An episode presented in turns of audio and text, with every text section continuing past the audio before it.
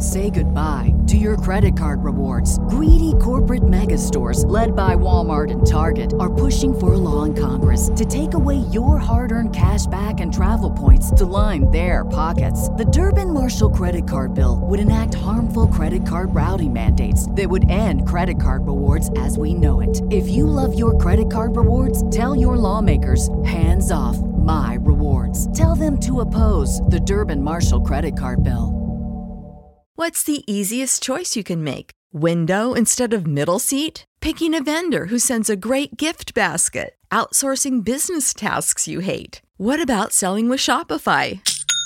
Whether you're selling a little or a lot, Shopify helps you do your thing, however you cha-ching. Shopify is the global commerce platform that helps you sell at every stage of your business. From the launch your online shop stage to the first real-life store stage, all the way to the did we just hit 1 million orders stage? Shopify's there to help you grow. Whether you're selling scented soap or offering outdoor outfits, Shopify helps you sell. Wherever and whatever you're selling, Shopify's got you covered. Sign up for a $1 per month trial period at shopify.com/try. Go to shopify.com/try now to grow your business, no matter what stage you're in. Shopify.com/try.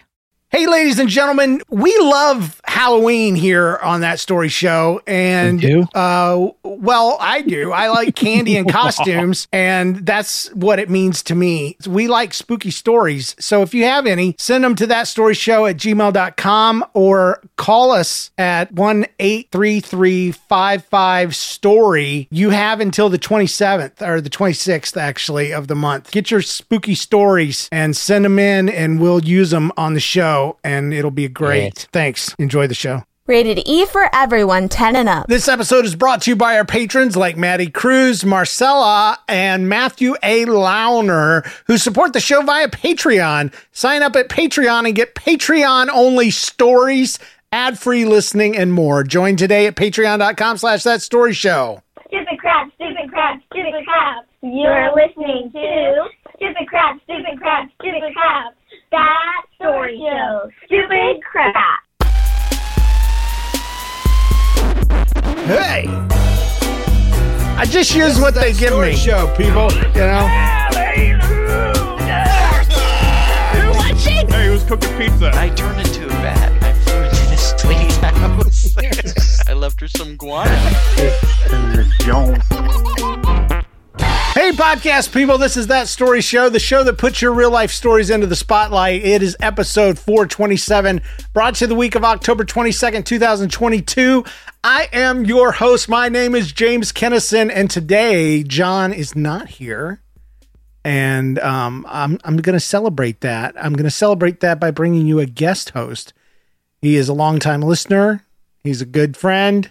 He's the current host of Audacity, the podcast, and former host...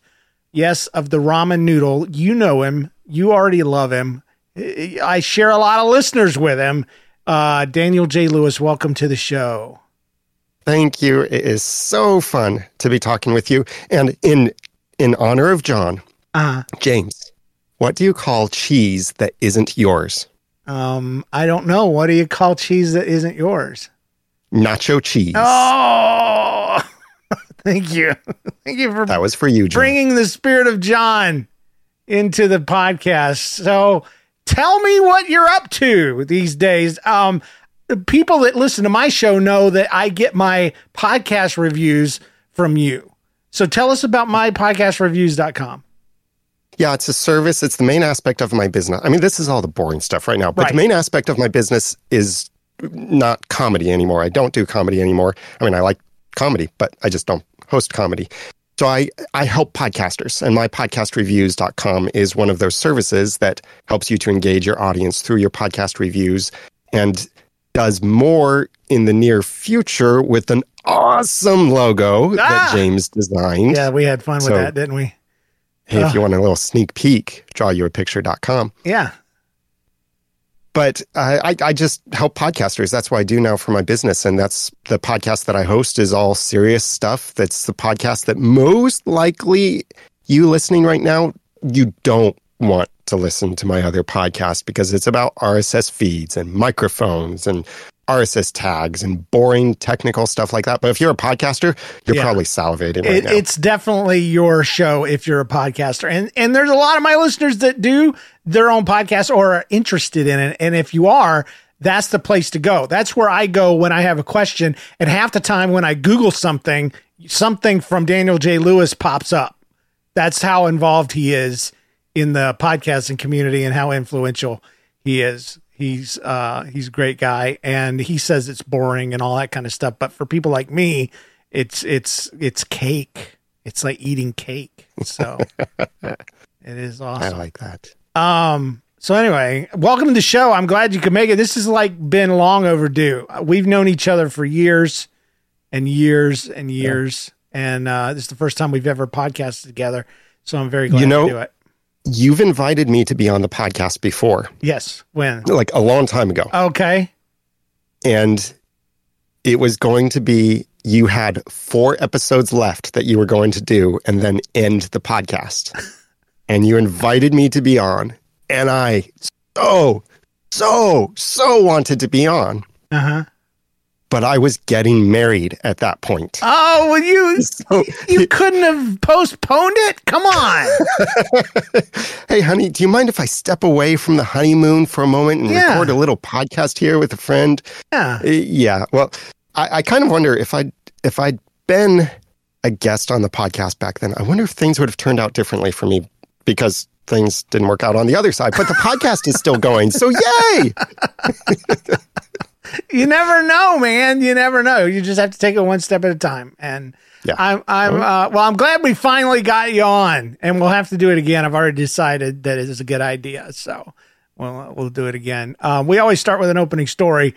And this one, I'm going to just go ahead and tell you guys, everybody has their favorite kind of stories. Some of you like bruises and bumps stories.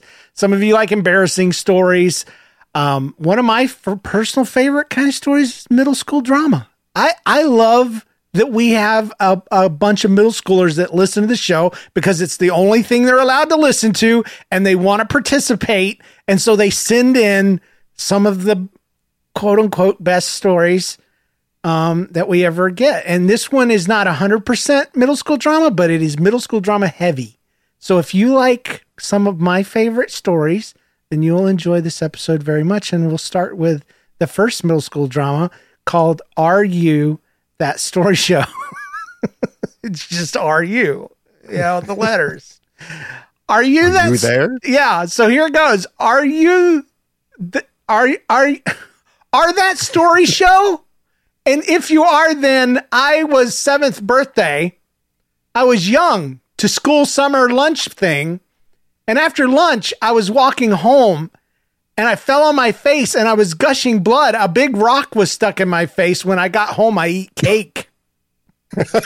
That's what you do. Yeah. When you get a big rock stuck in your face, you don't take the rock out. No. That's a lesson, boys and girls. Never take the thing out. When you're impaled, do not take it out like they do in the movies. Yeah. But instead, eat cake. Go eat some cake. I hope I get on the show. And if this is a random person, then I hope you liked my story. I am Batman for Idaho. I'm a middle school. Wow. He's a whole middle school. Idaho has their own Batman. And their own middle school Batman. It's crazy. He's a middle school. I love it. I want to read it again. That's how much I love middle school drama. It is so wonderful. They don't know how to write. And yet they send their stuff, and it's great. So anyway, he was gushing blood, and a big rock was stuck in his face. I'm sure some of that is true. I'm not sure, but let's rewind the week. Rewinding. All right, so weekly rewind is where we take something from the last 7 days or so. Sometimes it's a little longer. This one was about a month ago, and I was sitting and eating with my wife, and this is dumb. I just want to tell you in advance, it's not funny. It's just the way my brain works, and it'll give you a little peek into my mind. But we were sitting and eating Pad Thai at a restaurant called Pad Thai.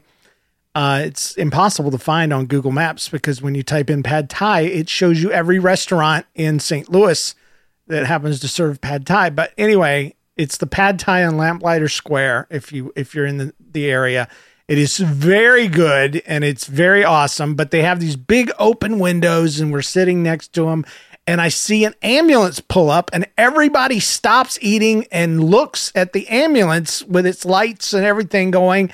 And I suddenly had an idea. I don't know where it came from, but it was I just want to share it just in case you find it humorous. I thought, what if ambulances were psychic?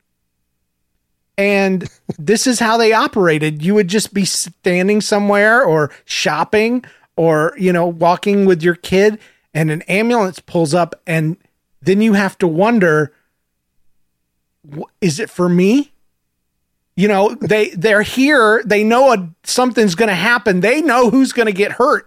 They came in anticipation, but nobody knows who like in our restaurant scenario, somebody in there was about to have a coughing fit or a heart attack or something like that. And none of us knew who it was going to be. And how weird would that be if that was reality? If ambulances just drove to the location, in a sci-fi world and waited for whatever was going to happen.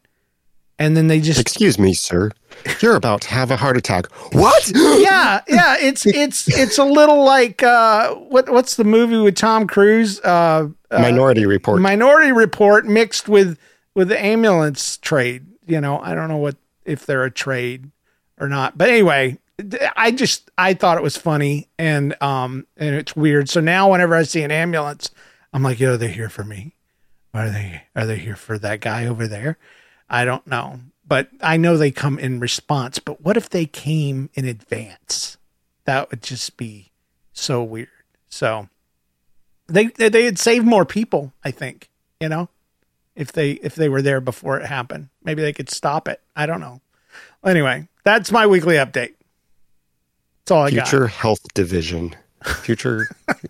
See, Tom Cruise's character worked for the Future Crimes Division. Yeah, so I'm trying to think, what is that? Future Medical Emergency Division? Yeah. The FMD, Future Medical, FMED, the FMED. The FMED is here. Yeah. The FMED is here to save you. It's like Bill Murray in Groundhog Day where he saved that guy from choking, when he got all his crap together and he quit trying to kill himself over and over. Yeah, he does the Heimlich on a guy every day. He saves his life, and because Groundhog Day is a wonderful movie. But anyway, so what do you got? Mine was dumb, like I said. So I've got a couple things. One happened as recently as last night. The other happened somewhat recently, but not in the last 7 days. So I'll give you the somewhat recent thing first. So I have a little boy, he's 5 years old, and we like to walk around. He loves being outside, and there's an ice cream shop that I wanted to take him to near some other things that we were doing. So I decided we would walk around a little bit, get some nice fresh air. The weather was great. And there was a crosswalk, and I'm trying to teach him all of these things to understand because I have this paranoia in my mind, like I think any parent does. That, oh my gosh, I need to teach him how to not get killed. Right. Just living normal life. So I'm teaching him about the crosswalk, and I say, the red hand tells us to stop. And then I had the other moment that I needed him to watch for when we could go. And as soon as the words left my mouth, I realized something needs to change. I need to teach this a different way, or the signs need to change. Okay. As I'd said, the red hand says to stop. We can't go until the white man says we can. Oh! Yeah, you might want to alter your methods there. Oh, that's funny. Only when the white man tells us we can move can we go. Gosh, I thought he was green, but I guess he's a white dude. Yeah. Once I realized that, I started looking around and realizing most of these, it's a white man. Oh, wow. I mean, every now and then, maybe put a skirt on it, and then, it's waiting until the white one. Yeah. That's going to become a political issue eventually. I can guarantee it. Then it started here, everybody. You heard it here first.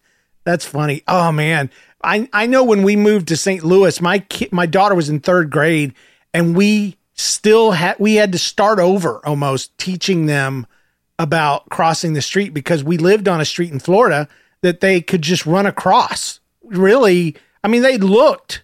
But it wasn't a heavily trafficked, you know. But now we live on a place that has stop signs every block. There's cars running stop signs, you know. There is no crossing lights, and it was scary for us for a long time. And now they're driving it, and it's even worse. But that's hilarious. The white man. That's the other thing that happened, and this was just last night.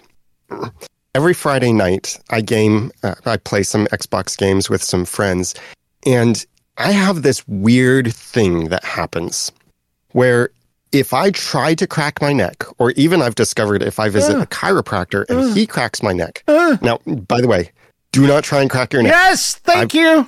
Thank you for saying that. Oh. It might feel good, and it's a difficult habit to break, and that's my problem. Yeah, I've heard it causes you to have to do it more, is what I've heard. Like I've heard that feeling of cracking knuckles or joints actually releases endorphins that people can get addicted to. Really? You know, is that what it is? Yeah, I don't know how often that's actually the case, but it's certainly a very difficult habit. Here we go. I'm releasing endorphins. No. Oh, God. My head just fell off. Sorry. I'll prop it up against the microphone. You know how you salivate when you see or think of delicious food? Yeah. Now my neck is just like screaming, crack me, crack me. Just seeing you pretend to do it. So I don't know where. And by the way, here's a side thing. I've heard of a guy was driving and cracked his neck, broke his neck, and died. So don't crack your neck. Yes, please. Children, especially, that listen to this show. Don't do it. Don't do it. The more you know. Yes, thank you. I will play. Whew. Yes. Oh. Anyway. So I have this problem. It's a bad habit. I'm trying to break it. Yes. Of cracking my neck. Jesus, and help him. When I do, or if a chiropractor even does it for me, which I've discovered is surprising, it makes me nauseous. Oh. Without fail, I get nauseous and I feel like I have to throw up eventually. And it's all completely self-inflicted. Like if I didn't try to crack my neck, I wouldn't get nauseous. And I'm feeling fine right now. And it's something that usually goes away very quickly. And frequently the nausea results in throwing up. And throwing up is one of those things that I hate doing. Yeah. I love hearing about it though. As a kid, I used to throw up so badly that I burst the blood vessels next to my eyes. Oh my gosh, what? Yeah, yeah. It's didn't even insane, know that was possible. So I'd visited the chiropractor yesterday because I've been sick recently, just getting over a cold, and my body was really stiff. But I was a good boy. I did not crack my neck while I was sick. Really wanted to, but I resisted. And when I was feeling healthy enough, I went to the chiropractor, had him adjust me, my back, and some other stuff like that. Uh-huh.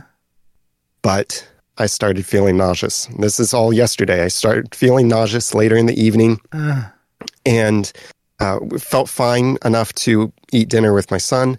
And then later in the evening was playing an Xbox game with some friends after my son had already gone to bed. And I could feel it coming. No! That dreadful, you know, when your saliva starts. Yeah, and you get the chills. Yeah. Yes. Yeah. Yeah, and you can just feel like your saliva changes consistency. I think it's kind of like a lubrication to just make everything it's slow. Getting ready. Smoother. It's like a countdown. All right, we ready, everybody? Let's get this thing going. Oh. So I in the game that we were playing, we had these breaks every 10 minutes or so to load the next level. And so I'd have to occasionally say, okay, guys, I'll be right back. I go to the bathroom and throw up. Oh! And then I thought, okay, I got it out of my system. I'm glad. Usually it just takes that one bit of throwing up. Yeah, and you feel better. Yeah. The amount of throwing up, the amount that I expel doesn't seem to make a difference, but it seems like just the act of it relieves me, and then I'm fine usually the rest of the time. Uh-huh. Not last night. No. The combination of the headset on my head. Yeah. Squeezing into my head. Coughing because of getting over this cold and still having some latent coughing and the headaches that were caused by that. After nearly every level, I had to say, excuse me, guys. You're so committed. Run to the bathroom. You're so committed to your gaming. Came back. Okay, guys, I'm ready to go. Wow. Too bad it wasn't a VR headset. You wouldn't even have to set anything down. You could just be in the bathroom and in another world at the same time, and just they see my little character just drop to his knees and start. All my guns and ammo and loot just starts coming out of my mouth while I'm bending over. Gosh, I love puke stories. You know, I said earlier we'd have you back. I changed my mind. So I knew you would say that. I knew it too. Somehow or another, I knew it. No, we've got a story later coming up about somebody bursting blood vessels, and so yeah, that's interesting. I'd never heard of that before, and then you say it in your weekly update. I want to take a second though and thank our patrons. I love all our patrons. You guys are awesome. I love all our listeners, first of all, but patrons are the listeners that have said, you know what, I want to give back a little bit. And I can, and so I will, and I know there's a ton of you that want to and you can't, so you get credit in my book for being a patron. But some folks can do it, and they do, and the Corner Cutter podcast just became a $5 a month patron, and Aaron Insum became a $1 patron. I just wanted to thank you guys on the air. I appreciate it. You can become a patron too by going to patreon.com/thatstoryshow. And for as little as $1 a month, or even it's like $10.50 annually, you know, you can get ad-free listening and other perks and roles on our Discord server and that kind of thing. So anyway, we also have some listener emails that I'd like to mention. I wanted to thank Max Miller for drawing me what is possibly one of the first pieces of fan art that I've ever gotten. He drew me a Buzz Lightyear. And if you want to see it, it's posted to our Instagram at That Story Show. So Instagram.com/That Story Show if you're on your PC, or just pull up Instagram and subscribe, you know, to the That Story Show. That's where we post stuff like that. But yeah, I wanted to let people know if you want to draw stuff and send it in, that would be awesome. We'll put it on our Instagram. We'll talk about it on the show. You know, obviously we can't show it on the show. I would love to, but he sent me a PSD file, which thankfully I have Photoshop. I was able to open it, but send them in JPEG or PNG or, you know, GIF format or something like that, or GIF if you're weird. That would be great. We have a couple of reviews I like to read. Speaking of mypodcastreviews.com, it is a place where you can get not just reviews from America, but all over the world, mostly English-speaking countries. And wow. Yeah, it's a great service, and I'm a subscriber. So, and Daniel likes it too for some reason. But a great show is what Wish This Nickname Was Free says. It's a classic. I could listen to this show all the time. I met a guy this week named Michael, and I got to eat lunch with him and his family there from Georgia. And he's listened to every single podcast that we've ever done 3 times. He's gone through the entire archive 3 times. That's more than I've listened to it. And so I was very impressed with that. It was great. That's commitment. The chat insanity. The chat room's calling it rookie numbers, but I don't care. I think that, I mean, there's hours and hours. It's insane. But James Middleton Lovell says, this podcast is so funny. I was crying and laughing after the Hallelujah story, and I love the songs at the end. I love that review because he started at the beginning, and I got news for you, buddy. Stuff changes. So you might not like the show after the first 30 is over. So David, that reminds me of David of the reviews. That reminds me of one of the reviews for the ramen noodle way back. So it went through multiple formats back in the early days where like the first 9 episodes took me 2 years to get out.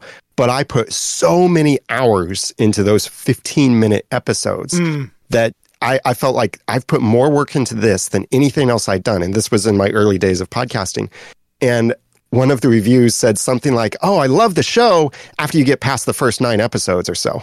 Oh, that's the worst. That is the worst. Oh, but I made this for you. I did this for you, you people. Anyway, I loved it. Folks listened from the beginning, but yeah, I got news for you too. It does change. It evolves. It evolves quite a bit. So anyway, some of you guys liked the jokes that we told on the show the other day. And so I decided that we should have a joke segment. I don't have a sound effect for it, so I'm just going to play this instead. All right. So a man walks into a bar and it's empty. It's just him and the bartender. He sits down and orders a drink. He hears someone whisper, "Psst, I like your tie." And the man looks around, but he doesn't see anyone. "That color looks nice on you." And he asks the bartender, "Excuse me, but are you speaking to me?" And the bartender rolls his eyes and says, "No, sorry about that. It's the peanuts. They're complimentary." Yeah.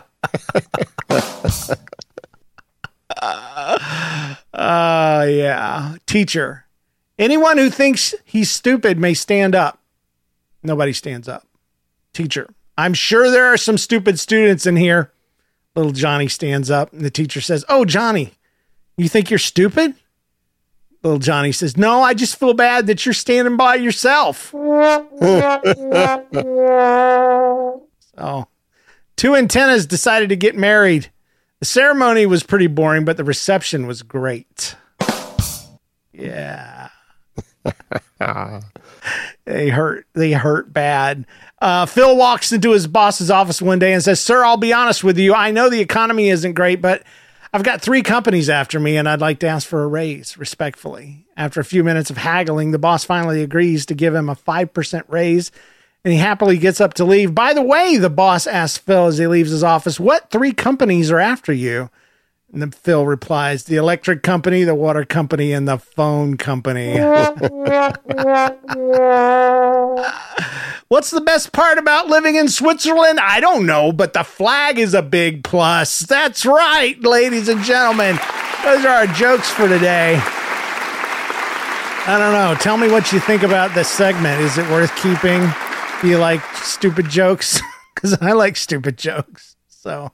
anyway, we have a Halloween episode coming up next week. So you have just a few days to get your stories and jokes in. We're recording on Saturdays for just about a month because I started a new job and I'm training and I'm out of town on Thursday nights. So you have until the 27th. That's next Thursday. Okay. So, what I want is I want stories. They can even for this one episode be ghost stories that you've heard. Okay. Like campfire stories, like Boy Scouts, Girl Scouts, that kind of stuff. 'Cause I've got one I'm going to tell from my childhood that I remember getting told around a campfire.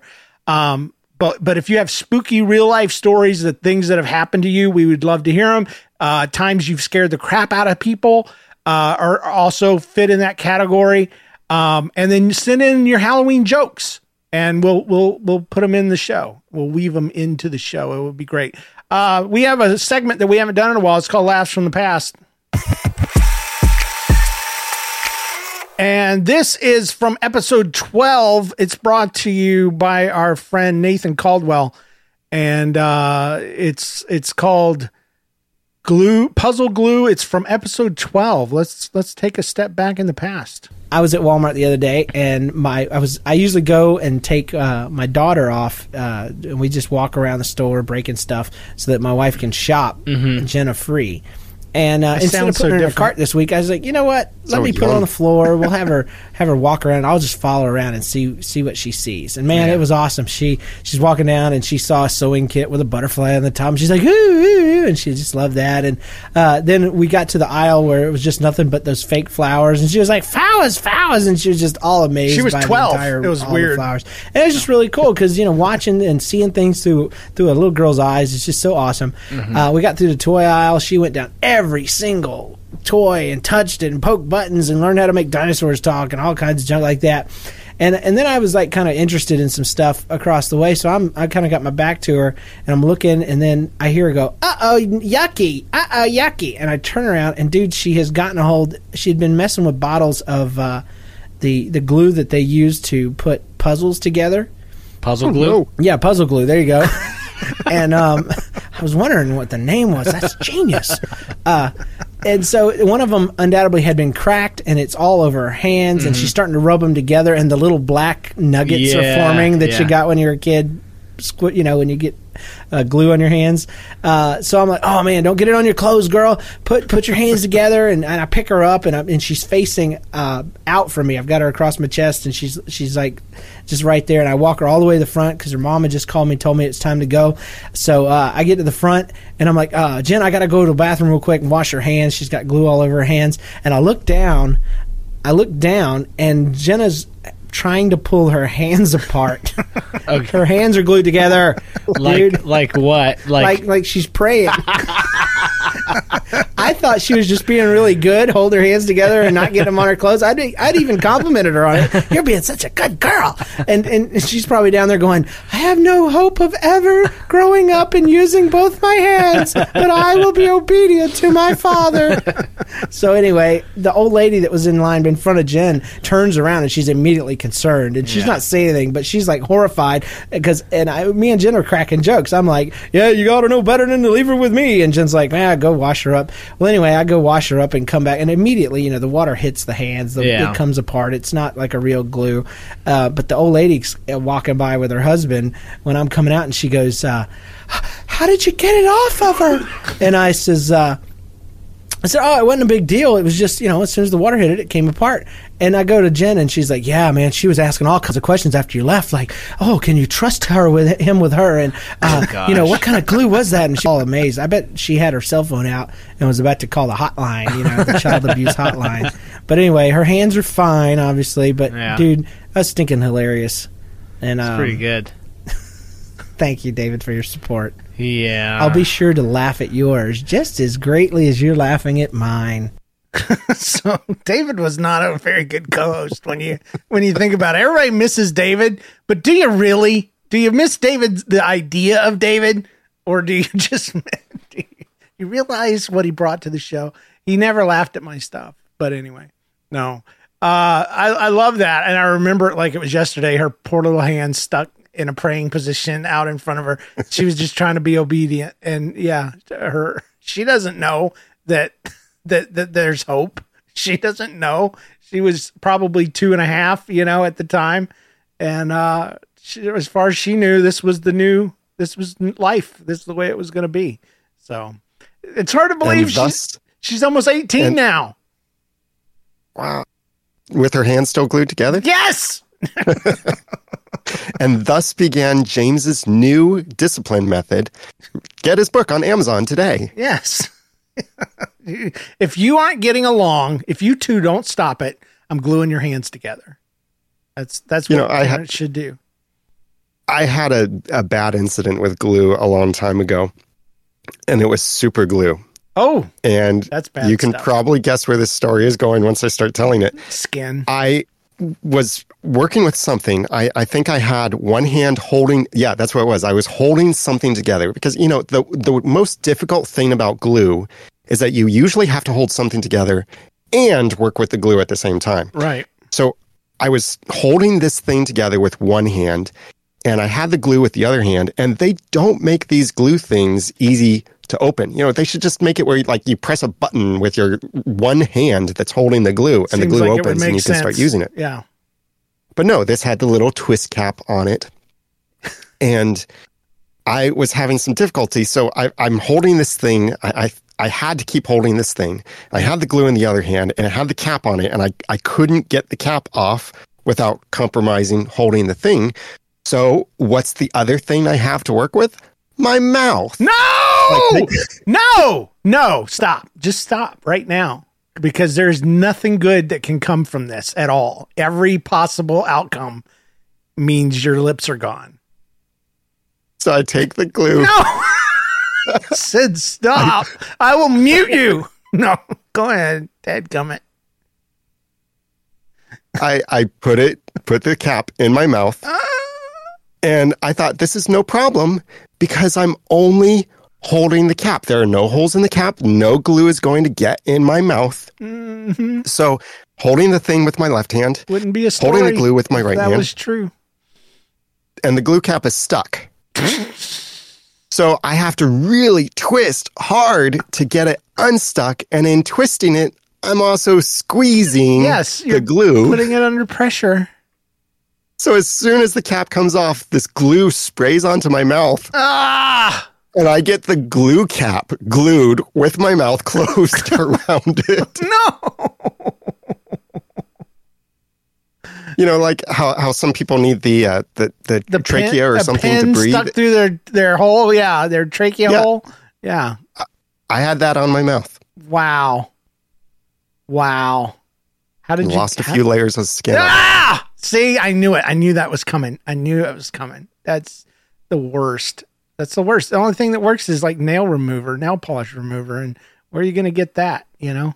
So yeah, especially as a bachelor, it's like, I don't care about my fingernails. How was I going to have fingernail polish remover? So how did you get out of that?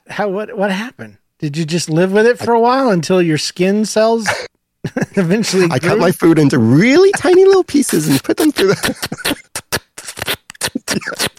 That was just him communicating and eating at the same time. I communicated with only whistles from then on. I eventually was able to get it off because I realized it was... I'd realized my mistake right away. So I think I caught it quickly enough, but I did still have some glue stuck to my lips for, I think, about a week. Wow. Just it looked like just extra chapped lips, but right. in that tiny little spot. That's terrible. That is terrible. This is the second time that you've grossed me out. This is not allowed. This is not good. At least you didn't have a bunch of facial hair in the way and stuff. Just complications. And anyway, all right, it's time for a word from our sponsors. Say goodbye to your credit card rewards. Greedy corporate mega stores, led by Walmart and Target, are pushing for a law in Congress to take away your hard-earned cash back and travel points to line their pockets. The Durbin-Marshall credit card bill would enact harmful credit card routing mandates that would end credit card rewards as we know it. If you love your credit card rewards, tell your lawmakers, hands off my rewards. Tell them to oppose the Durbin-Marshall credit card bill. Everybody in your crew identifies as either Big Mac Burger, McNuggets, or McCrispy Sandwich. But you're the Filet-O-Fish Sandwich all day. That crispy fish, that savory tartar sauce, that melty cheese, that pillowy bun. Yeah, you get it. Every time. And if you love the Filet-O-Fish, right now you can catch two of the classics you love for just $6. Limited time only. Price and participation may vary. Cannot be combined with any other offer. Single item at regular price. Ba-da-ba-ba-ba.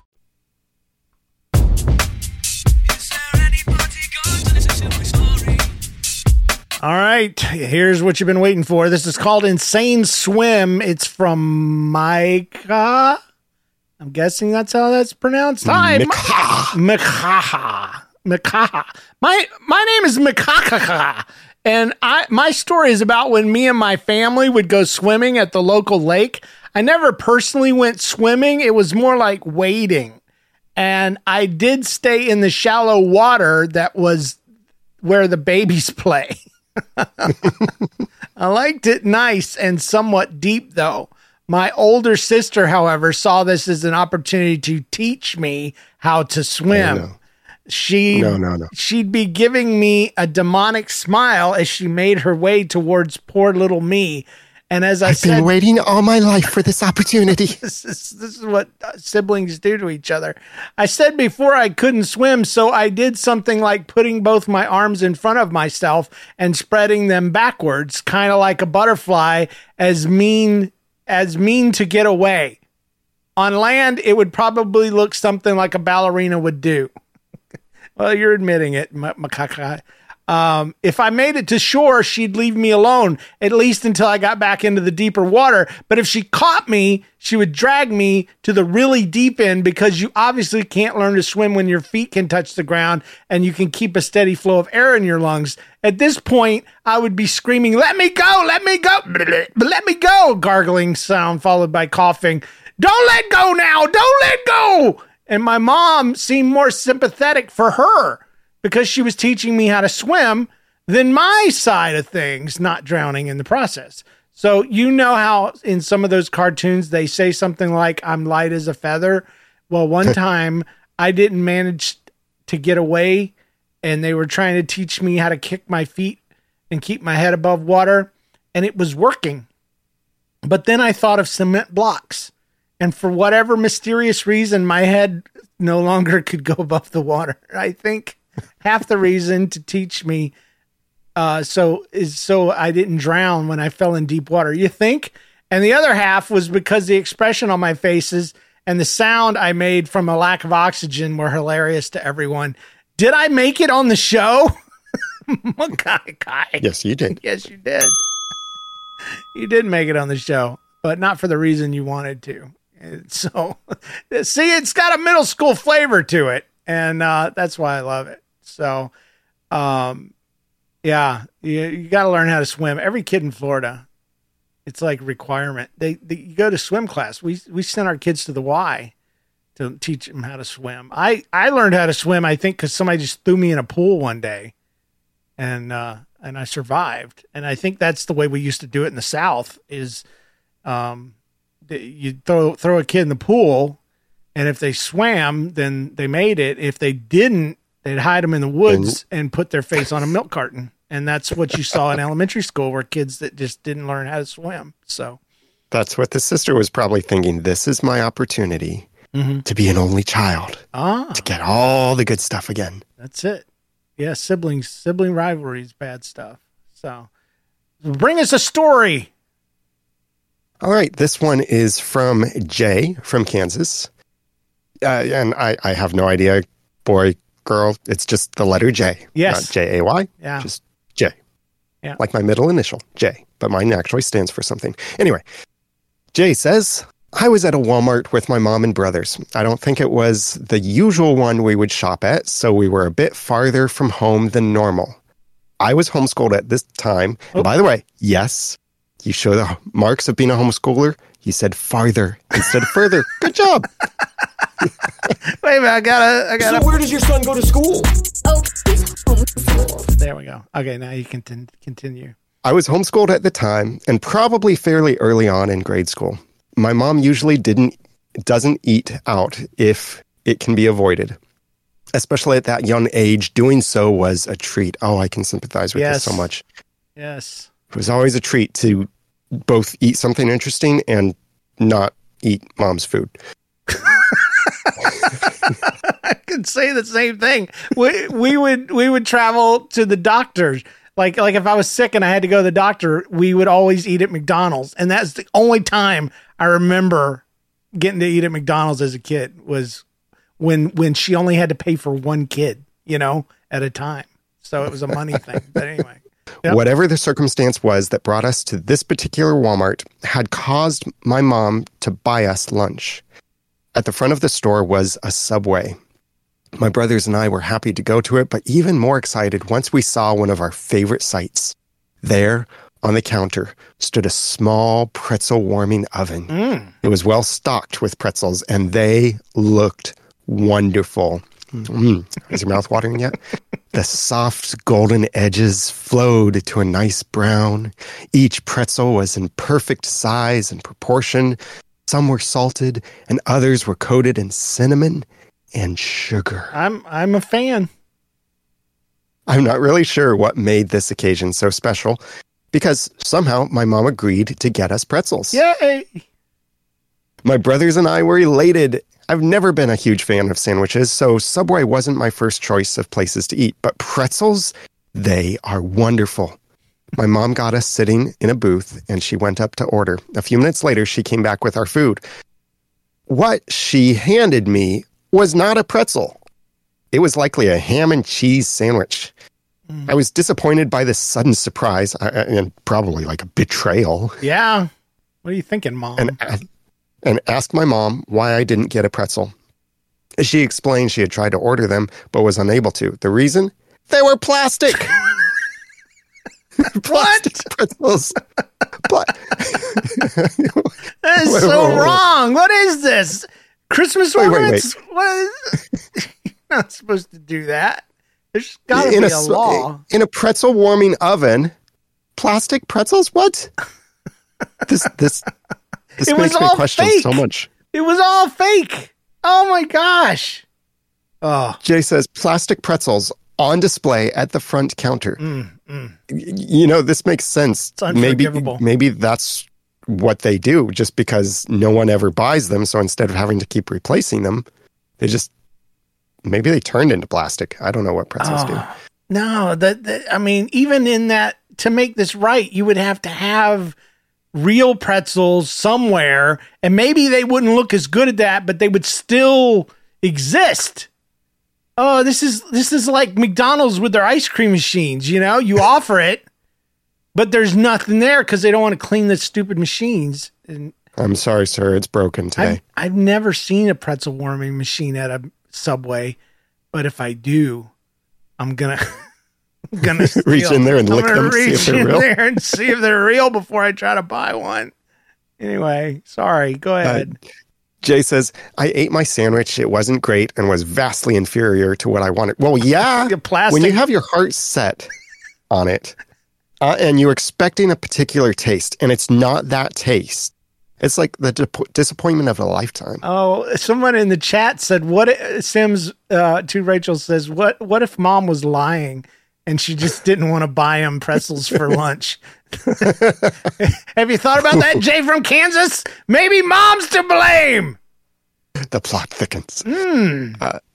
For probably 15 years after this event, I swore off Subway. It's a life-changing experience. About bitterness. Yeah, it's time to come to Jesus, Jay from Kansas. It's time to let it go. It's at this point, it's hurting you more than it is Subway. You know. If we needed to make a stop for food, I would often ensure we went to alternatives. I lost sometimes and had to eat there at times, but was able to keep myself and often family or friends away most of the time. Not go there. They betrayed me. They hurt me so deeply. Strangely, I wasn't really ever questioned why. There was a time at Quiznos you could get your sandwich made on a pretzel. Ooh, yeah. I was very supportive of that. Yeah, I would to be too. I've pretty much gotten over the incident. I figured 15 years of lost business from myself and others was enough of a punishment for them. I have forgiven them. Spoken like a true homeschooler, and visited them multiple times on my own in the last few years. I've never since seen a pretzel warmer at any Subway location. Yeah, same here. But still, who packs a pretzel oven full of plastic pretzels and leaves them on the top of the counter like they are hot and ready to go? You are just asking to ruin a kid's day at that point. I think Rachel might be onto something, Jay. You need to ask your mom about this, and she might tell you the real truth, that she ruined your life because she didn't want to buy you pretzels for lunch. I'm telling you, that makes the most sense to me. That's I picture that someday, as sad as this is to think, Jay's mom will be on her deathbed, you know, her last breaths. We got to play the retail harp. Hold on. We're changing the story, so go ahead. 100 years later, when my mom was on her deathbed, I was holding her hand gently, stroking it, just enjoying every last bit of warmth that she had for all of the many years that she loved me and never told me a single lie because she loved me to my soul. Yeah, she was a saint. She was the very embodiment of godliness. And with her last breath, she looked at me, looked deep in my eyes and said, Jay, first of all, I wish we gave you more letters to your name. Yeah. And a gender, you know? Yeah. We just let you just waller between them your whole life. But anyway. But Jay, I have something to tell you.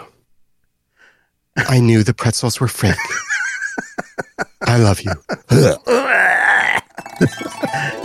the way the story goes right there, ladies and gentlemen. It was all fake. Anyway, that was great. Plastic pretzels. That's the name of the show right there. I'm going to highlight that for later. We had a voicemail from Amy. It's called Unhoused Body. It goes a little something like this. Hi, James and John. This is Amy from Texas, and here's my story. Okay, so back when I was around 14 years old, my family and I were transitioning from one house to another, so we stayed in this apartment complex, like month-to-month type situation, and waiting, you know, to be in our new home. So my mother and I, one night, we went to go do laundry in the laundry room there in the apartment complex. So my mom and I are there, and my mom's putting stuff in the washer, you know, just doing whatever, putting the coins in and just busy.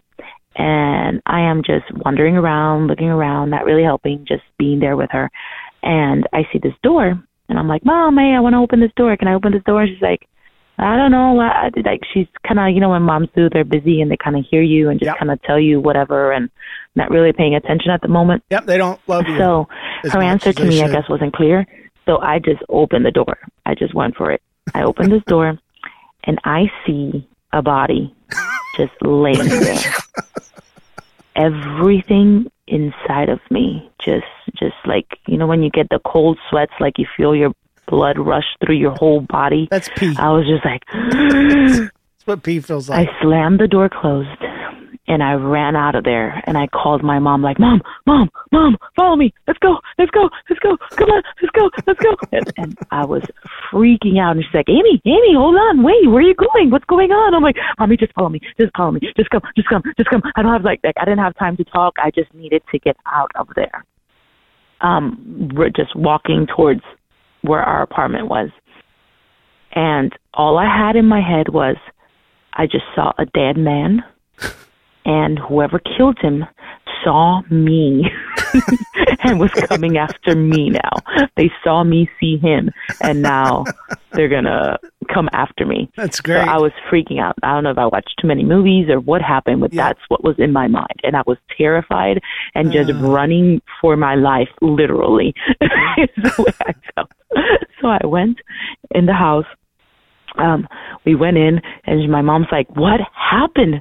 So I tell her what happened. I saw a dead man in a room in a closet when I opened it. I think they had like the boilers or whatever. I don't know what they call them in there. And he was just laying there. And my parents look at me. I'm like, they look at each other and they say, I bet that it was wait, hold on. Let me use the appropriate term for this. Now it's not that word anymore. It's unhoused. It was an unhoused person. Thank you for protecting us from the word unhoused. They said, okay, this is an unhoused person. I'm pretty sure it has to be.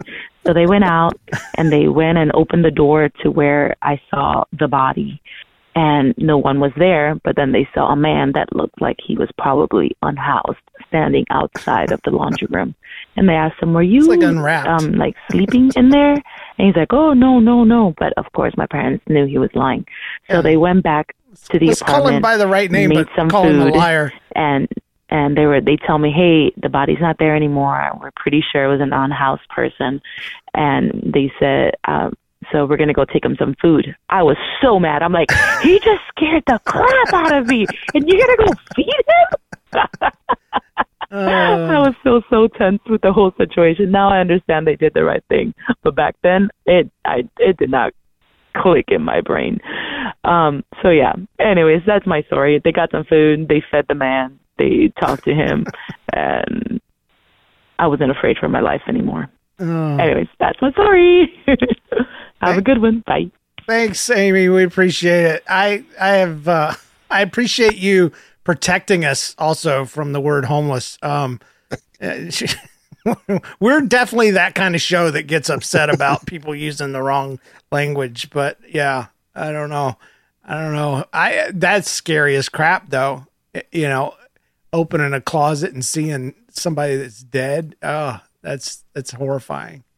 But you know, it's a good place to sleep. You know?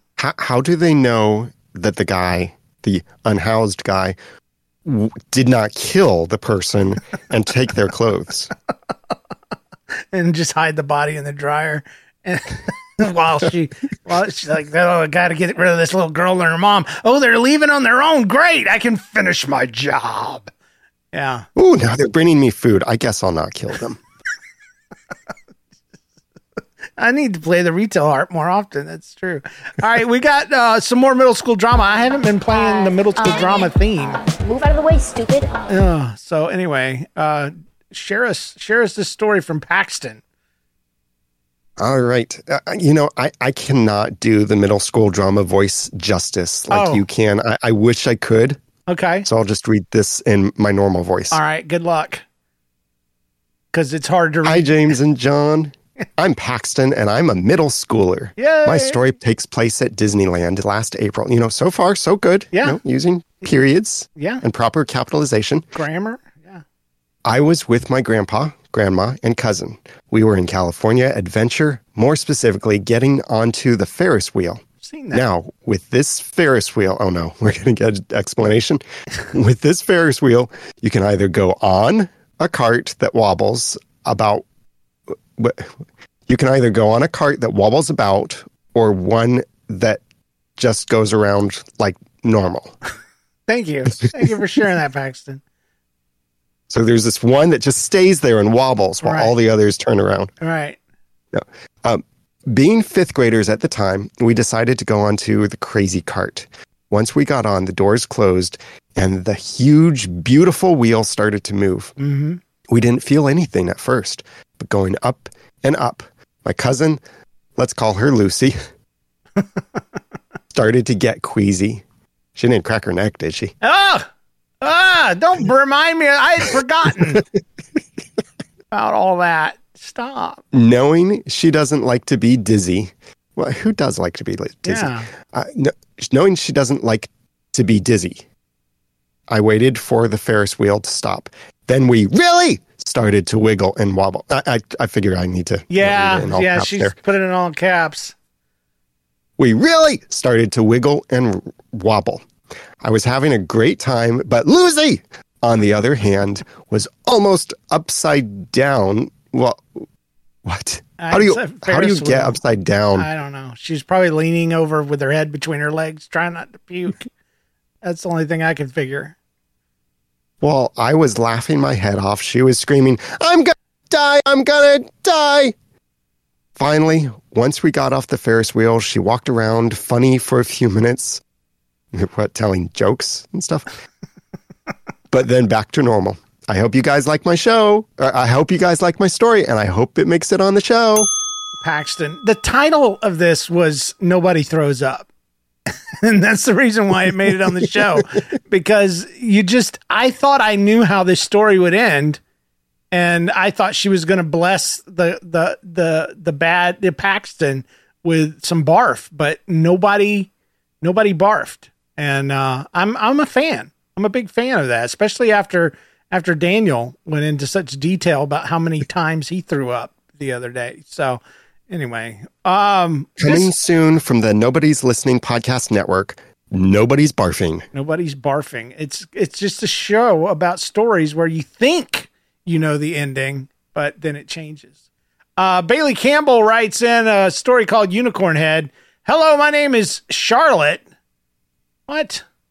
From Texas. She must have used her dad's email address. That happens sometimes. I also like unsweetened tea, and I hate sweet tea. Well, nobody likes you at all. So the title of my story is called Unicorn. Now I have several stories, but I decided to do a hurt story. And I know you might cringe, but it actually wasn't that long ago. So I was in fifth grade and I was like playing at recess. And there's this metal jungle gym that's like 40 years old and it's strong metal. And I was running at it pretty fast and my speed was in front of my friend. And I looked back to see if she was catching up with me. And she was just a few feet behind me. And I was in front of the metal thing and I was still running and I thought I had ducked. But it turns out that the metal pole that I run into and I ran into it and I blacked out. And I woke up to a wet red sight when my clothes were drenched in blood and my two friends were half carrying me, just dragging me basically through the mulch. I started to scream as I feel around my face. My forehead had a huge bump on it. I was never going to get asked by Billy out to the prom ever. It was just crazy. But several blood vessels in my nose had been popped. See, that's the thing I was mentioning earlier. I didn't know that was the thing. So my lip was torn and my gum was busted. Oh my gosh. So many damages. But there's a lot of things happening at once and I was overwhelmed. So I was like, can everybody just chill for a minute and let me bleed for a while until I get my head together? Just put me in that apartment complex room over there. Just lie me down next to the washer and dryer. Can I check out what's in that closet? Anyway, once I get to the nurse, they looked pretty concerned. I was not really worried about the throbbing pain everywhere on my face. The one thing I was worried about were my clothes. I was so proud of picking out this cute outfit and thought my mom would kill me once she found out. They gave me some medicine and I was on my way back to class. I don't think she got as damaged as she's making out if she got to go back to class, unless it was an inner city school, because the inner city school is like, if your head ain't missing, go back to class. But anyway, once I get there, everyone thought I had died, so they had made a poster for me. They're so reactionary, they're so quick. But then on the next day, I got bullied because I looked like a unicorn because of the big swollen bit in the middle of my forehead. Hope you like my story. Bye. Oh, and please ring the bell for me 3 times. Okay, we did. And we loved your story. Thank you so much, Unicorn Head. Sorry. So this other day, I was like totally drenched in blood. And it was the coolest thing ever. That's what people would say today. Yeah. Like, yeah. Dude, where'd you get that blood? I just love that she was worried about her outfit. I was, oh my gosh. But I do understand on a real sense that, because it is true when somebody gets hurt when you're a kid, your first concern is not for the kid that got hurt. Your concern is for who's, first of all, who's got to go and tell the parents? And even before that one, it's can we handle this ourselves and keep from going to the parents at all and not getting in trouble? Like somebody's foot could be missing and it's like, can we reattach it somehow, get some glue, stick their hands together and then stick their foot back on. And then the argument is who's going to go tell the parents. And it's always the youngest. The youngest has to go. Get in trouble for getting hurt. Yeah, exactly. So you're more concerned about trouble than anything else. We have a voicemail. It's from Trevor. It's called The Scammer Soul. And I've had a similar experience to this recently, so I'm looking forward to it. So, well, hey there, James and John. This is Trevor from Missouri. I had an interesting conversation with someone I haven't seen in a long time on Facebook yesterday. So I got a message where it was just like, hello, and I replied back. I hadn't seen him in a while, so I was like, hey, long time no see. How are things? And she was saying, hey, been doing good. God has really blessed me and my family. How have you been? And so I talked a little bit about how I'm a youth pastor now. And she was like, oh, wow, that's great to hear. Have you received your mega bonus yet? And I was like, mega bonus what? And she was like, yeah, I meant the cash donated to randomly selected people by the PCH and Poker Star Mega Bonus Association. Did you get it yet? And I was like, no, I don't even know who those are. And so she said back, I got $25,000 cash from them, and I saw your picture attached to your name on their winners list when the FedEx deliver me my home. It's legit. I'm just reading straight from it. Should I share you with their claiming agent contacts so that you can get yours too? That is so hard to say. My goodness. But I replied in the most loving Christian way possible. No, get a new job and stop scamming people out of their honest money. Well, to which my friend replied, well, they didn't, because I got a message then saying this person is unavailable on Messenger. Now, I wish that were the end of the story almost, but this obviously a scammer, was so tenacious that they, instead of messaging which she previously was messaging the account that my wife and I share together, now she went directly to my account. His cheating account. And started a conversation. So I was like, okay, this is probably the scammer. So this is how that conversation went. She said, hey there. And I was like, hey, what's up? And she was like, hey, not much. What about you? And I was like, just chilling. Anything new with you? To which she replied, have you received your mega bonus yet? Well, I thought I'd drop the Christian scare tactic. I was fed up with the normal replies, and I wanted to instill the fear of God in this lady. So I said, it may be a man, I don't know. Whoever the scammer was impersonating my friend. I said, God will one day judge you for taking people's money. I want you to face that day without fear, so please get to know Jesus Christ. And within a minute, I got the response, this person is unavailable on Messenger. But I hope they took that message to heart and are now giving to the poor instead of robbing poor seniors out of their retirement savings. Anyways, this has been Trevor from Missouri with another story for you.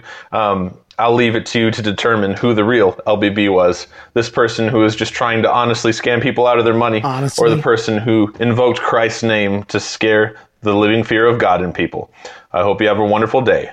Trevor from Missouri, over and out. Okay, so I have a lady, I have friends, you know, that are old friends from back in the day when I was a pastor at Sheffield in Kansas City, and recently one of them friended me. And I'm familiar with this scam, and so I was immediately suspicious, cuz just out of nowhere this lady I knew years and years ago friends me, but I can't not friend her. So I friended her back. And I left it alone, and then I get a message from her. Hello, how are you? And I ignored it. I ignored, because I knew if I responded, it was going to be, you know, oh, I'm blessed because I've gotten the megabucks deal thing, you know. And so I ignore it, but she keeps saying, hello, how are you? Hello, how are you? And finally, I wrote back, and I just said, I'm great. It's nice to hear from you. Whatever. So I just wanted to move the process along, and they wrote back and said, I'm blessed. I am so blessed. Things have been so great. How about you? And I said, what are you up to these days? And I wrote, well, I'm a scammer now. And I get on Facebook to people that I haven't talked to for a long time, and I ask them for their money. Oh, no. And I took a bit of a chance, because what if it really had been her? It would have been the weirdest thing ever. But yeah, basically, I was trying to find the message. It's all been deleted. The friend is gone, yeah, of course. You know, the of whole course. Thing. So I missed out on my chance to get money. But it was so much fun just being on top of that instead of being the recipient of it, just giving it out in the first place. So anyway, I am a messenger scammer's nightmare, because I like having fun with those messages. So much fun that I've written a special response to a particular type of scammer that probably James has met too. And here's what I'm going to do. I'm going to tease something. We're saving it for the special bonus for patrons. Okay. All right. Very cool. That's my special thing that James is going to read my special response that I give scammers. Just scammers. Very nice. I didn't know what it was. He told me he had something, but that's great. All right. We got one more middle school drama. So It's just called. Sometimes I try to come up with cute names for it, but that's when they titled themselves "How I Got Hit by a Kiwi on the Tallest Roller Coaster in Georgia." wait, hold on. Are we talking kiwi the fruit? Fruit or a person from New Zealand? No, we're not, and we're not talking about a small endangered animal or either. Or that. So yeah, we're talking about a fruit. So here I go. I went to Six Flags with a couple of friends to have fun. On the last ride, we decided to go on the Goliath. And now this is huge, like the biggest roller coaster. All right. So I got on and like changed my seat 3 times to make sure I got the most out of it. Hopefully before it started running, I was so wrong. Okay. So I had my eyes closed for half of the time. And literally the second I open my eyes, I see a hurting ball of something coming towards me, a hurting ball, you know, I'm in pain. Yeah. It was a kiwi on a roller coaster. It hit me on the bottom lip, and the rest of the ride, I had no reaction. I just put my arms down and literally just sat there. When the ride ended, the waterworks started. I was 12. I had a swollen lip, but at least it's a cool story. Turns out they had a kiwi stand at the Six Flags entrance. Gia Joseph. Thank you so much. I appreciate your story. Oh, my goodness. What else do you do when you get hit in the face with a kiwi? What? The fruit, not the person. I've never seen a kiwi stand, and I've never seen a pretzel warmer at a Subway. I've never seen a kiwi stand. It is Six Flags in Georgia. I don't understand. That's weird, but... if I bought one, I would probably throw it at somebody on a roller coaster. So it's a hurting. I wonder what happens when I throw this. It'll be really cool. It becomes a hurting ball. And I love middle schooler stories. I love them so much. But unfortunately, that is all the time we have for today. Surely you have a funny life story. And do you want to hear it on the show? Well, call us today, toll free, 833-55-STORY, or email thatstoryshow@gmail.com. Review the show on iTunes or wherever you found us. And thanks to our patrons for your support, with special thanks to our producers, James Spangler, Jennifer Kennison, Carrie Wright, and Christopher Tynan. Support the work we do.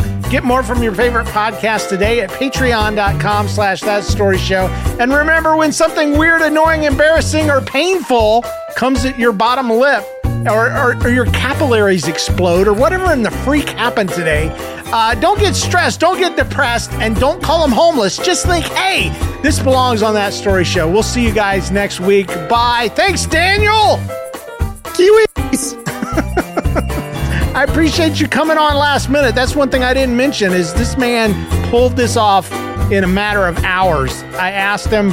John hurt his back. He's fired now. He's never going to be on the show again. I'm kidding. But he needed a break, and Daniel stepped in. So thanks, Daniel. You're the best. You're welcome. Thanks for having me. I hope John's kiwi incident. Yes. Yeah, I hope he super glues his mouth shut or something. That would be weird. It'd be weird if that happened. But plastic pretzels, definitely on my future menu. That's what I want to eat. What I'm going to ask for by name. What's the story there, Mom? Let's start a kiwi stand business. I don't want to hurt anybody. Say goodbye to your credit card rewards. Greedy corporate mega stores, led by Walmart and Target, are pushing for a law in Congress to take away your hard-earned cash back and travel points to line their pockets. The Durbin-Marshall credit card bill would enact harmful credit card routing mandates that would end credit card rewards as we know it. If you love your credit card rewards, tell your lawmakers, hands off my rewards. Tell them to oppose the Durbin-Marshall credit card bill. Everybody in your crew identifies as either Big Mac Burger, McNuggets, or McCrispy Sandwich. But you're the Filet-O-Fish Sandwich all day. That crispy fish, that savory tartar sauce, that melty cheese, that pillowy bun. Yeah, you get it. every time. And if you love the Filet-O-Fish, right now you can catch two of the classics you love for just $6. Limited time only. Price and participation may vary. Cannot be combined with any other offer. Single item at regular price. Ba-da-ba-ba-ba.